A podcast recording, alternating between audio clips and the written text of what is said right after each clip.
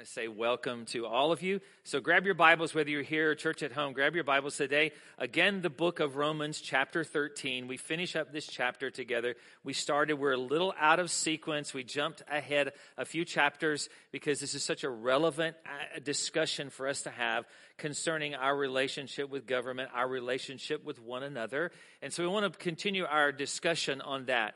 And so grab your Bibles. And today, so it is that of Romans 13, starting with verse 8 in just a moment. So let me ask you a question, and then we're going to have prayer at the end like we did last week also. So let me ask you a question. How many of you have ever had a parking ticket? Raise your hand if you've ever had a, a parking ticket. Put your hand up. Anybody? Anybody? Okay. How many unpaid parking tickets in the room? Now, I don't want to see that, okay? That, that's, that's between you and the municipality where you got the ticket from, right? So here's the thing. Here's the way a parking ticket works. A parking ticket works is it's like a rental agreement. When you pull up into space, that you understand the what you owe. The requirement is that you feed the machine some money, whatever it requires, in order for you to rent that space for a certain amount of time. But what we understand about that of parking and a parking meter is that it's a continual debt. In other words, as long as you occupy the space, you have to continually put money in the meter. Uh, Reba and I recently were in Charleston, and you know, there's if you've been to Charleston, there's meters everywhere. You have to pay to park, and that's a big deal there. And, and so you pay it, but you only have two hours on the meter. And, and so, what constantly in the back of your mind when you're away from your car is what? That your meter's going to run out. Well, I had that happen to me one time in Charleston, and I got a parking citation. And it's not a citation where it's congratulations, you've won something, right? No, it's a it's a fifty dollar citation, is what it was for for my parking, you know, citation. And, and, and so I, I put it in the glove compartment of the car and I forgot about it. I don't know if you've ever done that before, but I kind of forgot about it.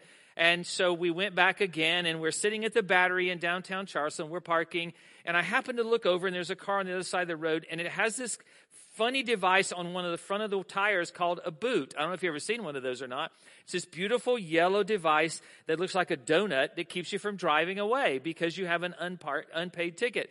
And so all of a sudden, it came to my mind. The Lord just spoke to me in that moment, right? And said, Remember the ticket. And so while we were, the family was getting out of the car, I'm on my phone and I'm quickly paying this fine so I don't come back and get the reward of a boot on my car. But it's a continued debt that you have, that you have to pay. You owe that.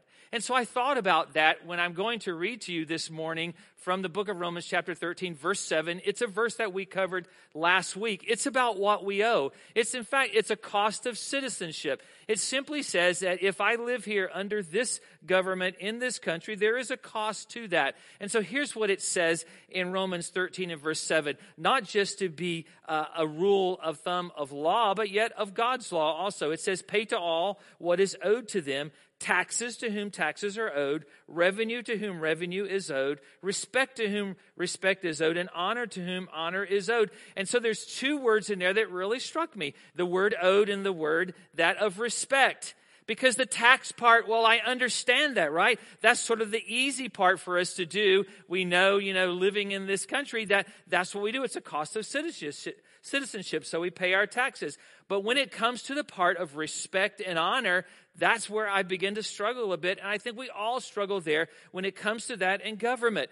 Can I have a moment as I set this up for us today to move into chapter 13 and verse 8? Let me, let me set this up for you. And, and the reality of where we are today is that for many of you, according to government, that the, the last number of years, some of you have struggled through these years. And for some of you, as we move forward in government, for some of you, it's going to be a struggle also. So that's the reality of where we are. And this sermon this morning, as last week, it's not about parties and it's not about a particular office or a particular leader. It's not about who you voted for. Paul is talking to you and I in Romans 13 about how we have a relationship with government and what that looks like for you and I, and how God receives glory from that proper relationship that you and I have with government. So, what I realize is this that not only do we owe taxes like you would owe to rent the space at a parking meter, but not only do we owe taxes, but we also owe respect, it says. And I put beside the word respect qualified. I think that's important that we understand that. That Christians give secular government and secular government leaders qualified respect. Never unquestioning, never blindly following, because in the life of you and I as a believer, that there's only one absolute authority, and that absolute authority is God. Amen? Can we say amen to that? Yes, that God is that one absolute authority in all of our lives. But also, what I realize is in reading through this chapter, government was God's idea. Government was God's idea. And so God also appoints leaders. We respect those in authority in light of God's purpose. And we also can respect when we say no to government. And we'll talk about that in a moment. But qualified respect, what I realize is it's a way to acknowledge that there is a greater authority in this life than government or man or leadership. It establishes the great sovereignty of God over all things, including government. In fact, we discussed last week that you and I, in that of our, Paul uses the word subjection, in our subjection to government that is a matter of our conscience. What does that mean? That means that you and I do not just obey or respect because we're afraid of the law, because we're afraid of being punished if we don't. That's not it at all. But we do that because we honor God in our obedience. And that's really important that we understand why we do what we do. Because we honor God within our obedience, but we never submit uncritically. And here's what this does for you and I in this world in which we live. Here's what it does for us in this of understanding that God is sovereign and that we submit out of our conscience, not because of law demanding, but we honor God in our obedience, is here's what it does for us. It helps us to not be so anxious. It does. It helps you and I to not be so fearful because it's God who has established government. It's God who appoints leaders even those, and I'm going to say this, and you got to love me. Understand this. You really have to love me as a as a Christian. You gotta you gotta say, Mark, I love you. I don't always like what you say, but I love you. But even those that do not follow Him, He appoints, and that is biblical. It's biblical. I can't get around the truths of the Bible. And, and so it's very biblical to say that. And we're going to read from the book of Jeremiah, which really gives us some insight into that in just a moment. And as Christians, in light of God's sovereignty, I truly believe that we've not been given the attitude or the latitude of that of always simply uh, always angry and always hostile, and, and there's always this anxiety in our life when it comes to government. In fact, Jesus says to some of the Pharisees' followers in the book of Matthew in chapter 22. They come to him and they ask him this question. We talked about it for a few minutes last week. They ask him this question about paying taxes to Caesar, right? And the Bible says they, they came to ensnare him, is I think what the scripture uses, or entangle him is actually the word that is used there. And so they ask him about that. And what he says to them is, yes, you give to Caesar what belongs to Caesar, and you give to God what belongs to God. And he asked for the denarius, the coin. And he said, whose picture is on the coin? And they said, oh, Caesar's, of course. And that's what he said. You render to Caesar what is Caesar's, the taxes, but you never worship Caesar. You only worship the one that is engraved upon your hearts because God is absolute authority in our lives. And so what that means is this that we guard our heart from this ideological, I think, idea that government is our savior. Can I tell you, I can't be my savior. You cannot be my savior. We all make lousy saviors, and government is not our savior. Understand that, right? It is not our savior. We only have one, and that is Jesus. He's the absolute power of my life and your life and of the world. Yet God has designed government to have a place within our lives.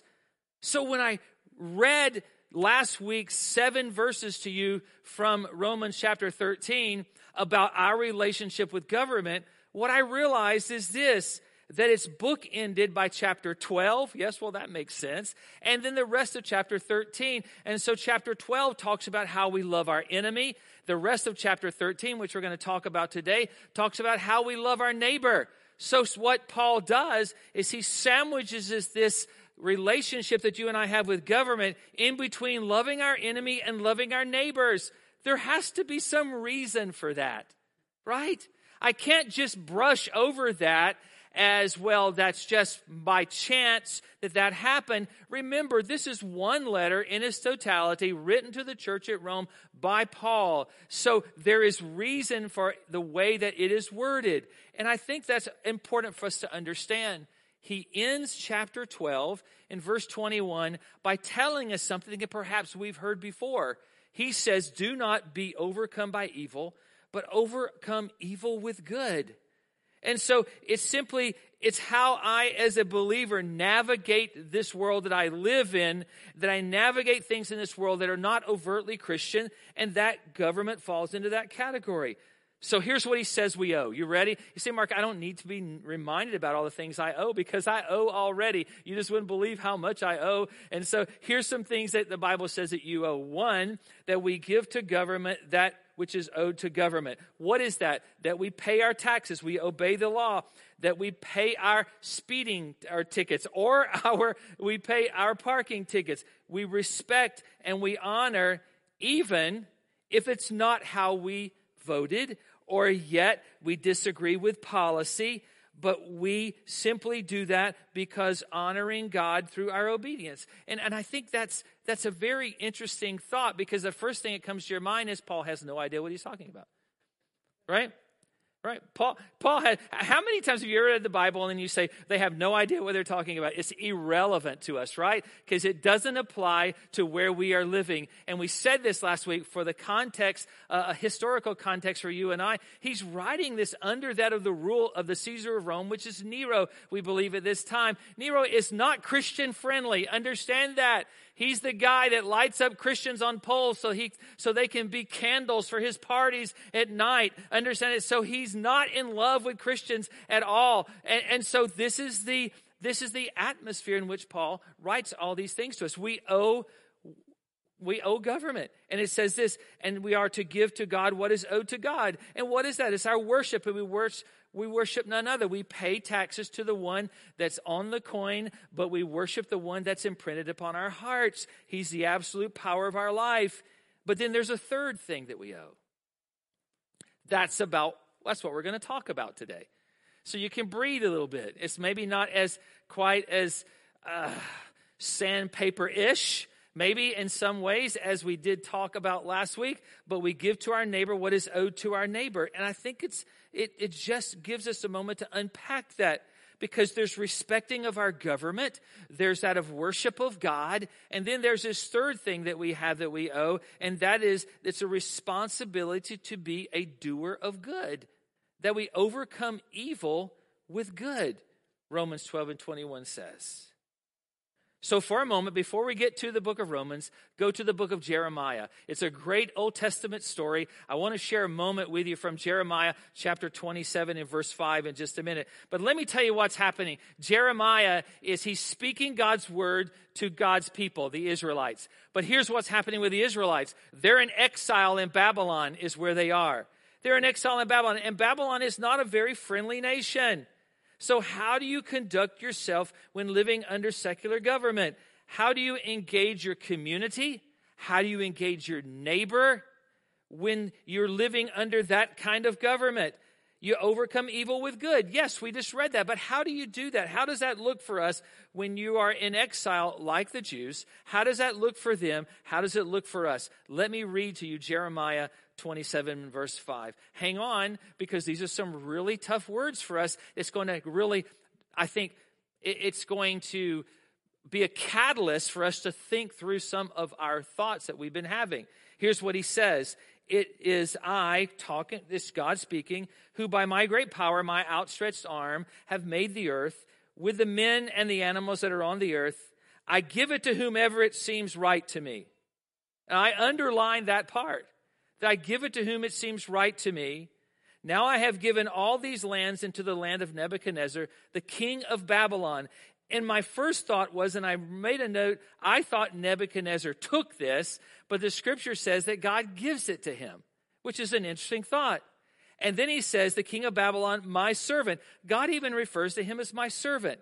And I have given him also the beasts of the field to serve him. All the nations shall serve him and his son and his grandson until the time of his own land comes. And what that says is a moment is God always gives us hope. God always opens the window of hope in our lives. And he says there is a time of liberty coming for you, but simply hang on stay where you are. And then he says, Then my nations and great kings shall make him their slave. He said, There's going to be judgment. Nebuchadnezzar will have to give an account for what he does, as all have to. But what about until then? What about until then?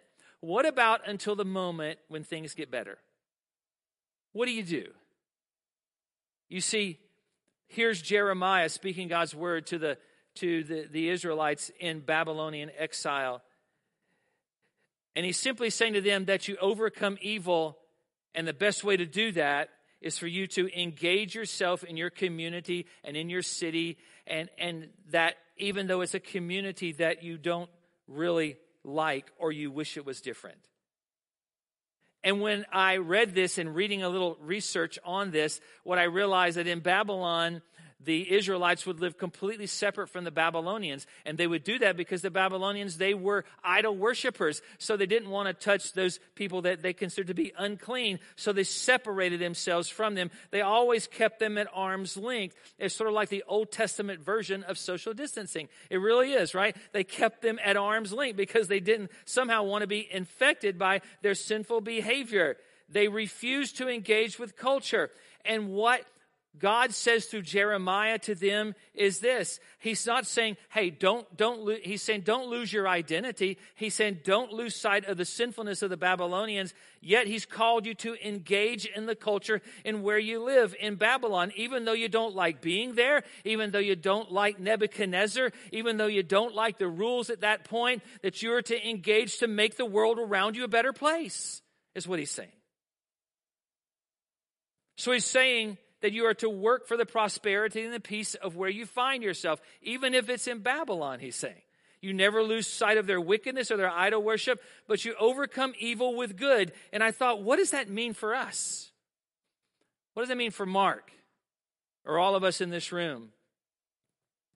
Because I think that in our life, there's so many times we find ourselves so busy standing against standing against everything in life that we fail to stand for mercy and grace and forgiveness in life. I think we find ourselves fighting against everything, then we lose sight of our call to make our community better at times. I believe at times in our life we're so focused on what is wrong that we fail to point people to what is right and what is just and what is loving and what is hopeful in life. But I get, I get it. I get why we have these feelings. I'm not separated from life. Understand that. I'm not a monk living in a monastery. That's not me. Understand that. No, I get why you have the feelings that you have. Whether you've had them for some time in the past or whether you're preparing yourself to have them for the future, I get it. But what I realize is this as we go into the future, if we live our lives cut off from our culture because we don't agree with everything that's going on around us, we miss an opportunity. We miss an opportunity to overcome evil with good.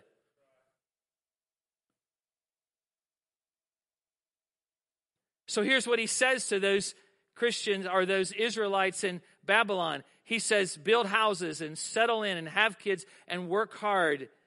And you think, but but we're in exile and we're surrounded by idol worshippers. So so you know, how does that work with us being in that kind of situation? We're ruled by a king we didn't choose. We're struggling to respect his policies. You know, his actions are absolutely unchristian. And here's what he says to those people in, in exile. He says, one, keep your identity. Keep your identity. Don't lose that. But two, he says to them, seek peace. Keep your identity, but seek peace with all men. And I think we struggle with that balance at times. We struggle with that of how to overcome evil with good. And I think because that we make people our enemies. And what I realized a long time ago, you know, and I had to kind of grow into this, that people are not our enemies. Understand that. It is the power of darkness that blinds people to the sovereignty of God is our enemy. It is that is that we do not wrestle against flesh and blood, but against powers and principalities, against rulers in high places. It's the power behind people that is not our enemy. Under, that is our enemy. Understand this, that we fight against those powers. We are called to overcome evil with good.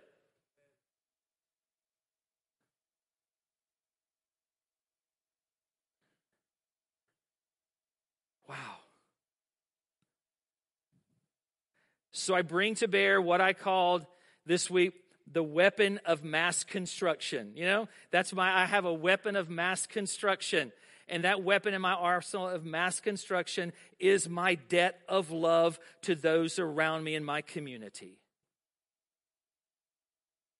We have this opportunity to pay our debt to society. You say, Mark, that sounds as if we've done something wrong and we have to pay for that. We have a debt that we do owe. Here's what Romans 13 and 8 says. Here it is.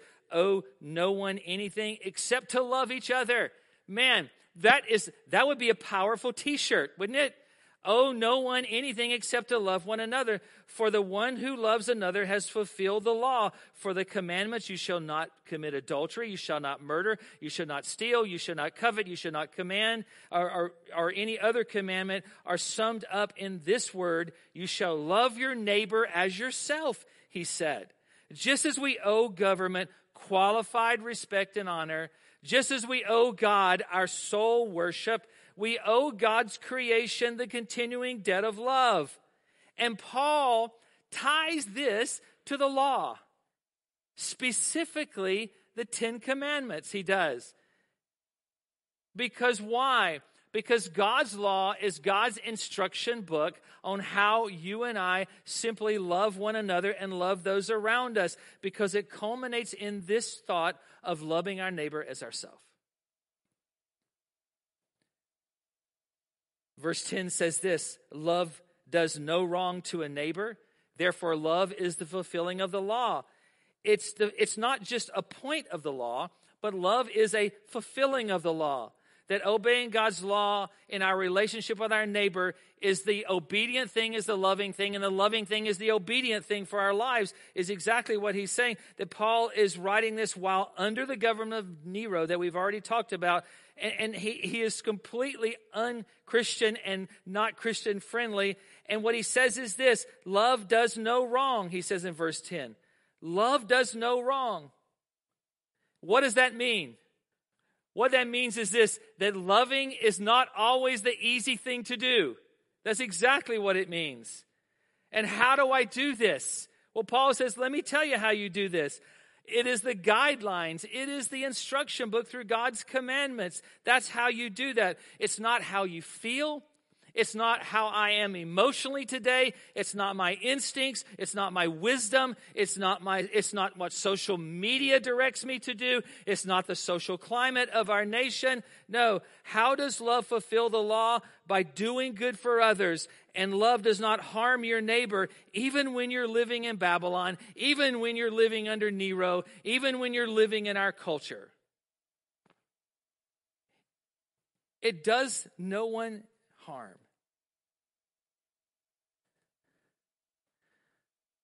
What does that mean? That means that I seek only good for others, that I refuse to participate in harming others, that we live with respect for our neighbor, but Mark, do we have to respect those that disagree with us? Yes, you do. Absolutely, you do. Well, I don't have to, I don't have to socialize with them, but yes, you do have to socialize with them. That's what he's saying to you and I. That's, that, that's the whole point of reading Jeremiah to you today. Yes, we do. It's a continual exhibit of love through our lives. It's how God cares for us. It's how God has cared and continues to care for us. And he says this, that avoid harm. And, and I thought, what does that mean to avoid harm? Because, you know, we, at first we think it has to be physical harm, right? It has to be me laying my hands on someone because there's someone in your life that has absolutely caused you to have the thought that I would really like to choke them, right? Yes, yes. Yeah, and all of a sudden you just got a mental picture of them at that moment. There is someone in your life that you wanted at some point to probably lay hands upon. And I'm not talking about that of what you find in the book of James about praying for them either. It's not that. No. Yes. So what is he talking about, Avard? And, and, when I begin to think about it, what is the most powerful tool that you and I have that the Bible says it's like a double edged sword? And it is our tongue, it's our words, it's the things that we speak to others, and it's the words that we say about others. And I am guilty of that just as much as anyone else in this room because there's moments when I get frustrated and I say things that I shouldn't say. Yeah, no, yes, it is. Yes, yes, right. How many of you times have you watched something on news or, or you've read something through social media and, and you say, man, this, this person is an absolute idiot. You, you have said that, right? And that's not a nice word, and I understand that, but you've said that, you've had that thought, and what I realize that my words harm more than anything else. And what God says to me in this is when I'm living in an environment where I feel like it is over, overseen by secular government, whoever is in office, whatever party is ruling, whoever it might be, that what I realize is this, that my call in life is to love others and do others no harm.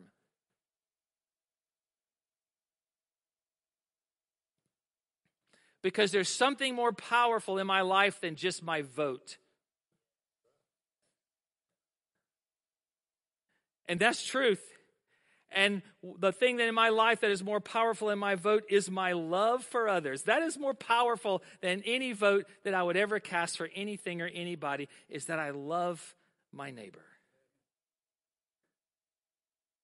Even those that think differently, even those that have different values than I have, even, even those that, you know, oh, they're either, maybe they're not Christian or maybe they're of another faith or, whoever they are, that I'm called to simply love them in a continual and continual love, and that is, and, and not to harm them. And what I realize, I think there's a couple of things, and, and what I realize is this there's two things that you have to avoid in life. And I think this one is this you have to avoid surrounding yourself with believers only. I think that you have to really avoid that. You think, Mark, that is the weirdest thing for a pastor to ever say. But listen to what I'm saying to you because this is not a us against them kind of situation in this world. That's not what this is about. We overcome evil with good and holding people at arm's length because they're different than you, because they think different and value things different. What I truly believe that is, that is a failure of love. That is a failure to serve. That is a failure to do good. And it actually does harm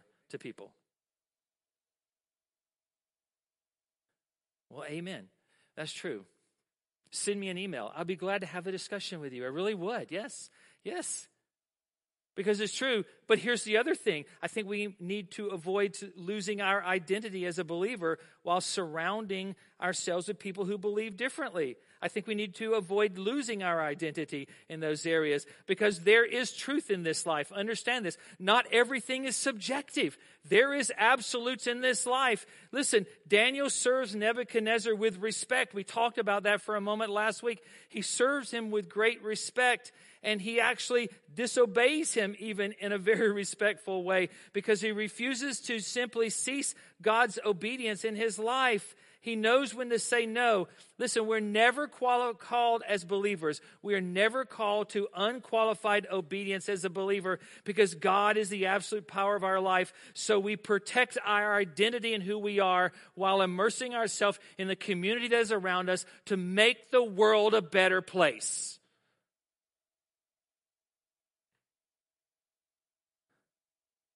We don't love our community and our culture by compromising our obedience. In fact, the opposite is true. We love our city, we love our community, we love our country the greatest way possible, and that is by remaining obedient to God's commands because we fulfill the law through loving our neighbor. Mark, move on, please, okay? Because I'm getting really frustrated with you right now. Okay, I will. So understand the time in which you live. Here's verse 11. And this is where we tie everything together. Besides this, you know the time that the hour has come for you to wake up from sleep.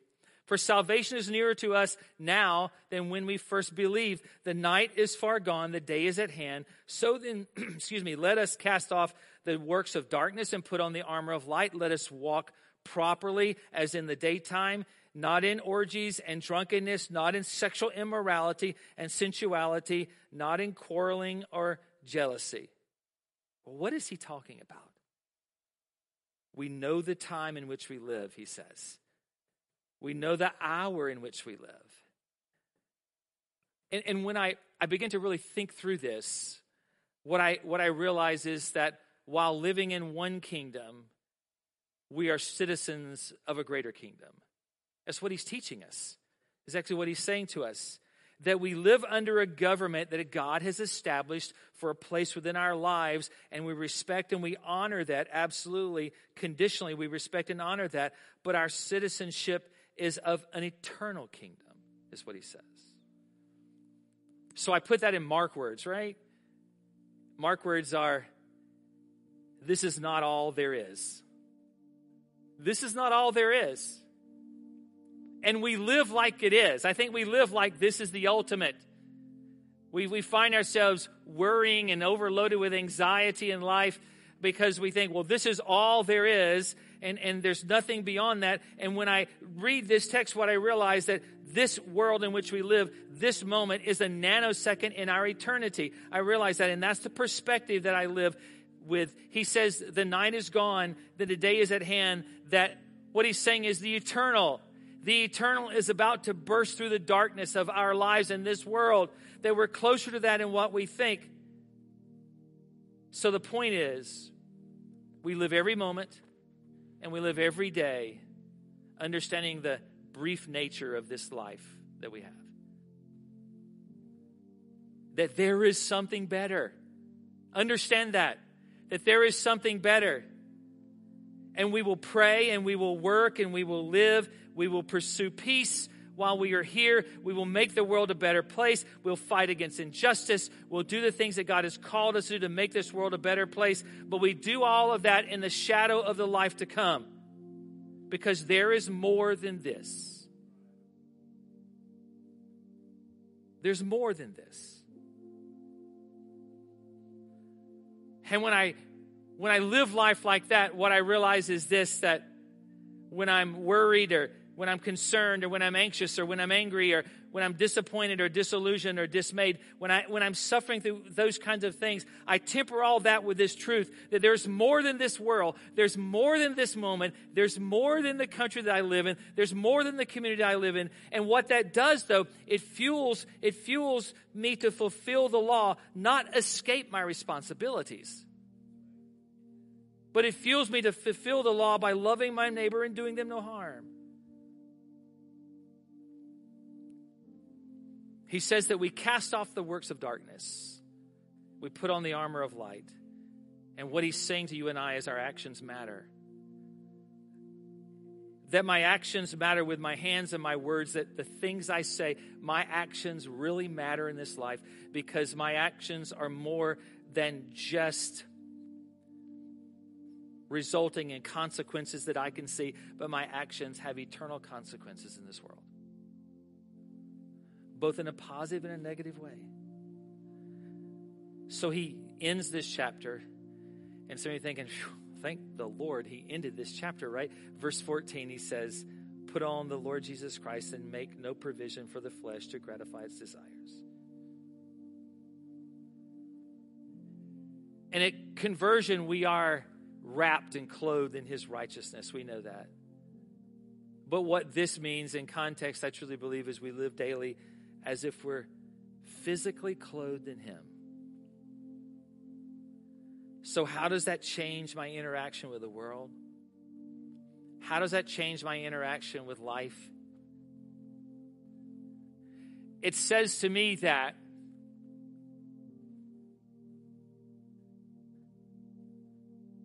that I owe a debt of love to those around me in my community. I owe a debt of great love to those that align with my thoughts and those that don't align with my thoughts. I owe a great debt of love to all of God's creation because I live my life as if I am clothed, literally clothed in Christ. And that changes everything. You see, Paul said to us in Galatians chapter 6 and verse 10, he says, So then, as we have opportunity, let us do good to everyone, and especially to those who are of the household of faith. But I underlined, let us do good to everyone. And, and, and I, you know, looking that up and saying, okay, there has to be some other biblical explanation to this everyone thing, right? And what I realized that it means everyone. It means everyone. That my call in life is to make the world a more peaceful and loving place. And I work toward that through the power of God working through my life, through sharing the gospel, through proclaiming hope in people's lives and I respect and I honor my government conditionally.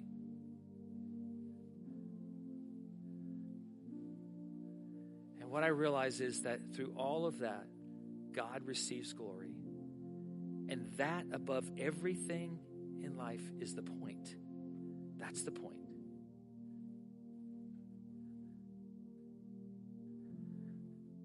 And that brings the anxiety level down in my life and the fear level down in my life, regardless of who's in leadership or what kind of government we have. God is the absolute power in this world. So, this is an opportunity for you and I the same opportunity that we had years before. It's the same opportunity today. God has not changed. We just need to be reminded of it for a moment. It's an opportunity for you and I to love our neighbor and to do them no harm and to make Christ known in a powerful way. It's a moment for the church to step up for the opportunity. So, we're going to pray. Last week we had corporate prayer together. I'm going to ask you for us to do that again today. Last week we, we prayed for our government, we prayed for our leaders. I think today we should pray for the church. And you say, Mark, why?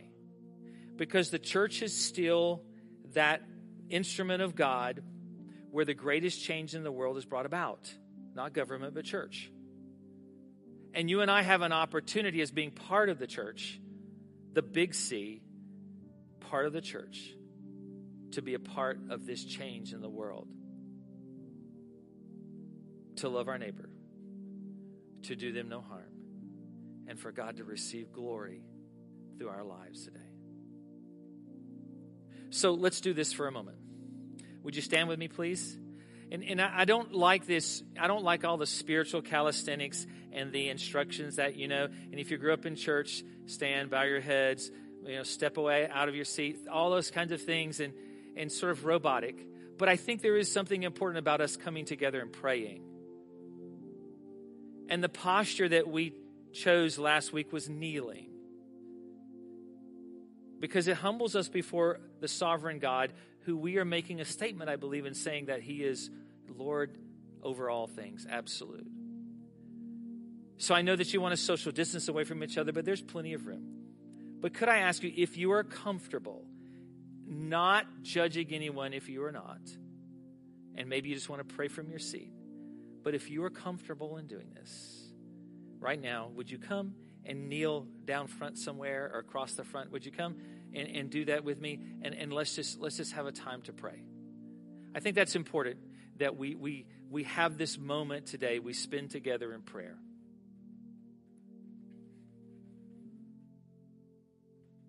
Again, if you're not comfortable, no, no one judging here, no one. But for us to take this moment and let's pray together.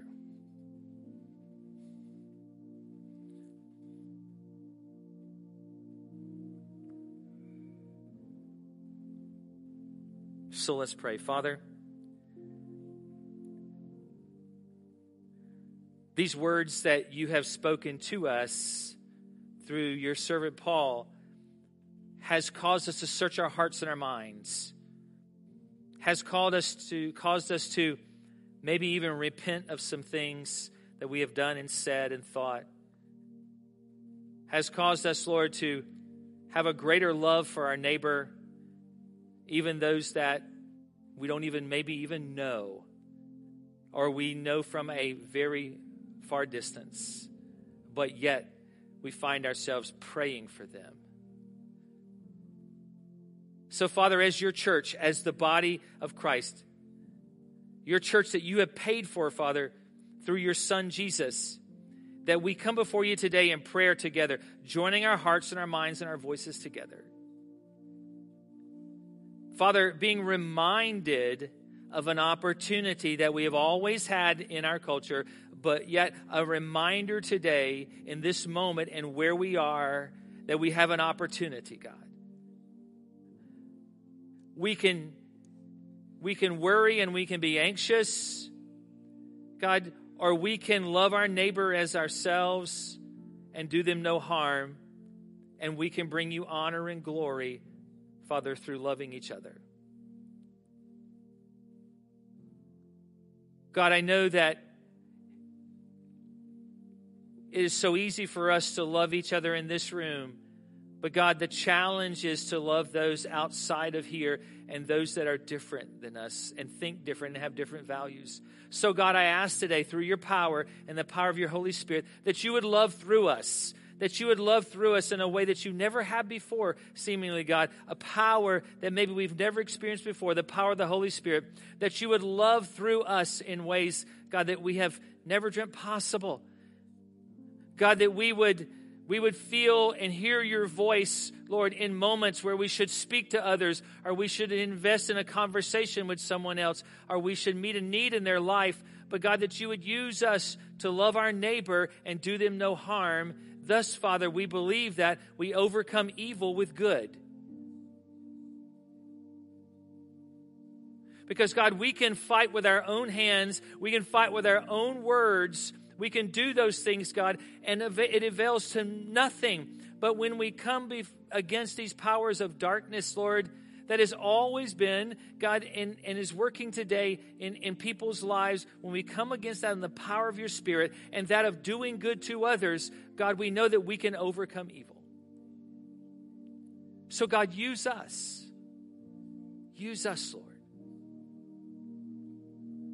God, help us to temper our words. And God, in those moments when we don't, there's grace and there's mercy and forgiveness for us. But God, may the words that come from our mouths be words of encouragement and in words of love and forgiveness and grace and mercy. Father, as you have continually loved us, may we continually pay that debt of love to those around us. And in that, you will receive glory and you will receive honor. And God, that's the point in all things. We pray for our nation, Lord, our nation that is greatly divided over not just one thing, but many things, God, and you know that. And God, that we pray that you would use the church. You would use the church you have planted in this nation, that you would use the church, Father, to exemplify and to model what is that of loving our neighbor. Let that start with us, God. Let that begin to be the catalyst that would spread through our communities and, and through our culture. And let that begin with us. So we bow before you as a sovereign, absolute God. And we trust you today. We trust you today, Father. Thank you, Lord, that you called us. And that is so absolutely humbling. May we love our neighbor as ourselves and do them no harm. And Father, these things we ask in your powerful, sovereign name. Amen. Amen. Amen. Thank you, Father.